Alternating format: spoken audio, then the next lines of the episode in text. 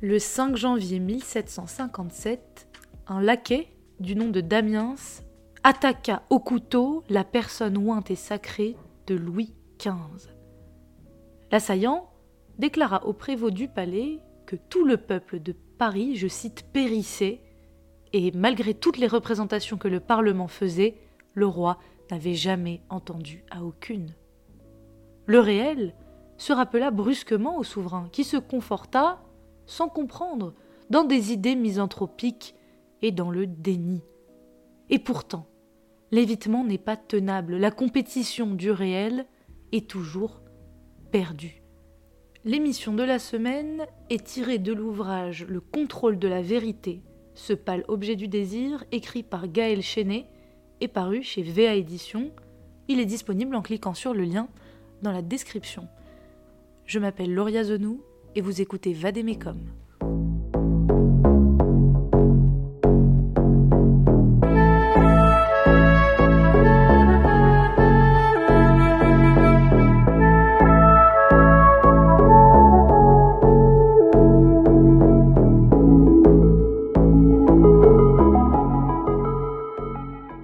Il faut le dire, l'avertissement de Damiens a hâté la chute du monarque suivant. Je le cite. Si vous ne prenez pas le parti de votre peuple avant qu'il soit quelques années d'ici, vous et monsieur le dauphin et quelques autres périront. Il serait fâcheux qu'un aussi bon prince, pour la trop grande bonté qu'il a pour les ecclésiastiques dont il accorde toute sa confiance, ne soit pas sûr de sa vie. Et si vous n'avez pas la bonté d'y remédier sous peu de temps, il arrivera de très grands malheurs, votre royaume n'étant pas en sûreté. Comme l'écrivait Jacques Bainville dans son Histoire de France, de tout temps la politique s'est faite avec des sentiments et des idées, et il a fallu, à toutes les époques, que les peuples, pour être gouvernés, fussent consentants. Suran disait aussi La base de la société, de toute société, est un certain orgueil d'obéir. Quand cet orgueil d'obéir n'existe plus, la société s'écroule. Damiens, comme d'autres, n'avait plus cet orgueil. Il ne consentait plus à ce temps et aux vérités qui en étaient les artisans. Mais Louis XV rejeta le réel. Il n'entendait pas le râle, parce qu'il n'était pas en position de l'entendre. Tout concourait dans son environnement à ce qu'il demeurât l'otage de ses vérités. Puisque nul ne le contredisait, nul ne le démentait, les intérêts de sa classe étaient protégés et le piège de l'endogamie, après lui, se referma sur l'ancien régime, tout comme Taine admirablement l'avait décrit. Leur cercle était trop étroit et trop soigneusement clos. Enfermés dans leur château et leurs hôtels, ils n'y voient que les gens de leur monde, ils n'entendent que l'écho de leurs propres idées, ils n'imaginent rien au-delà. 200 personnes leur semblent le public. D'ailleurs, dans un salon, les vérités désagréables ne sont point admises, surtout quand elles sont personnelles et qu'une chimère y devient un dogme, parce qu'elle y devient une convention. Les voilà donc, qui, déjà abusés par l'étroitesse de leur horizon ordinaire, fortifient encore leur illusion par l'illusion de leur pareil. Ils ne comprennent rien au vaste monde qui enveloppe leur petit monde. Ils sont incapables d'entrer dans les sentiments d'un bourgeois, d'un villageois, il se figure le paysan, non pas tel qu'il est, mais tel qu'il voudrait le voir. Et puis l'idylle étant à la mode, nul n'ose y contredire. Toute autre supposition est fausse, parce qu'elle serait pénible. Et dans les salons, ayant décidé que tout ira bien, alors tout ira bien. Jamais aveuglement ne fut plus complet et plus volontaire. Gaël Chenet nous dit dans son ouvrage que le réel c'est le thanatos de la mystique.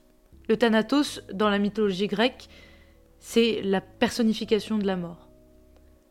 Alors si le réel est le thanatos de la mystique, il peut, par conséquent, mettre fin au contrôle de la vérité, à ce pâle objet du désir. Mais apportons une nuance importante à ce constat.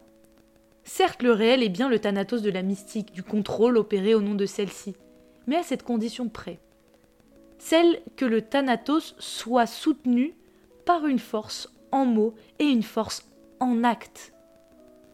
Louis XV, appelé le bien-aimé, a vécu de ses illusions parce qu'il le pouvait.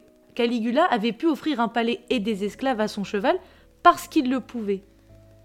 Le Thanatos a besoin d'étention, ça veut dire qu'il a besoin d'appui, de moyens. Parce qu'une médiation opposée a beau gagner les esprits, l'idée d'un ailleurs du vrai a beau se répandre, selon le mot de Pascal, qui s'en pouvait faire devise, ce n'est point ici le pays de la vérité. Celle-ci demeure inefficiente si elle n'engage pas de renoncement psychologique et organique au contrôle, aux vérités de la mystique dominante. Il lui faut le nombre, sans quoi le Thanatos, impuissant, ne subsiste.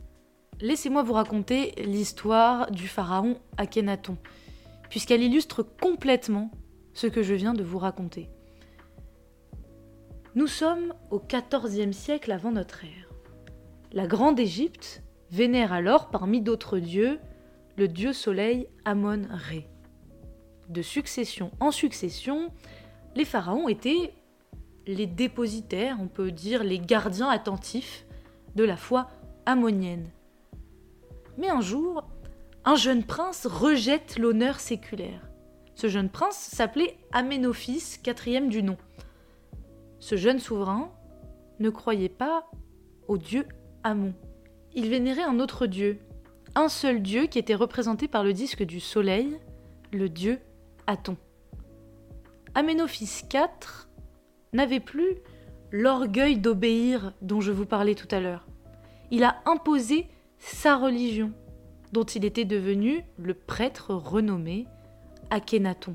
Avec son épouse que vous connaissez certainement, puisque c'était Néfertiti, il a substitué toute la classe sacerdotale, toutes les traditions historiques. Il a construit une nouvelle capitale. Il a arrêté ces nouvelles vérités, les seules vérités de sa propre mystique, et il a ordonné la destruction de tout symbole, tout texte qui était contraire à la foi, sa foi, qui était révolutionnaire. Alors pendant près de 14 ans, le peuple a suivi ce nouveau culte et il a été instruit à une nouvelle cosmogonie, un nouveau rapport au monde. À Amarna, on a retrouvé des hymnes qui avaient été gravés sur les murs des chapelles funéraires. Je cite ce qui a été découvert. Toi, Aton, tu as créé la terre suivant ton désir alors que tu étais seul.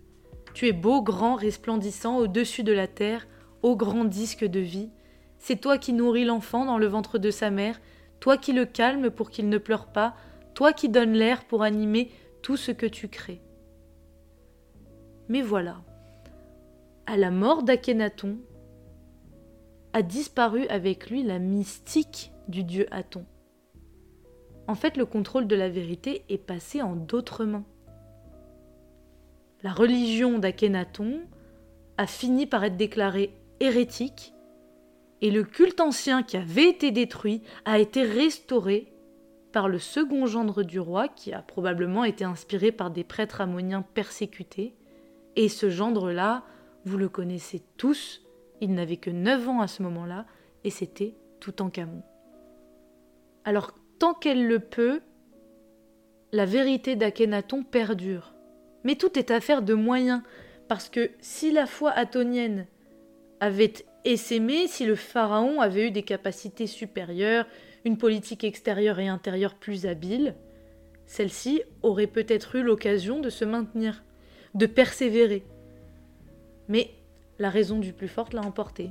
La vérité ammonienne a continué en Égypte jusqu'à ce que d'autres vérités, d'autres mystiques, d'autres fictions, levée par d'autres forces, l'interrompent. Et une vérité succède à une autre, comme une mystique succède à une autre, et une force succède à une autre. J'ai tiré ces deux récits de l'ouvrage de Gaël Chenet, Le contrôle de la vérité, ce pas l'objet du désir, paru chez VA Édition, et disponible en cliquant sur le lien dans la description. Si ce podcast vous a plu, n'hésitez pas à le partager, et je vous dis à la semaine prochaine.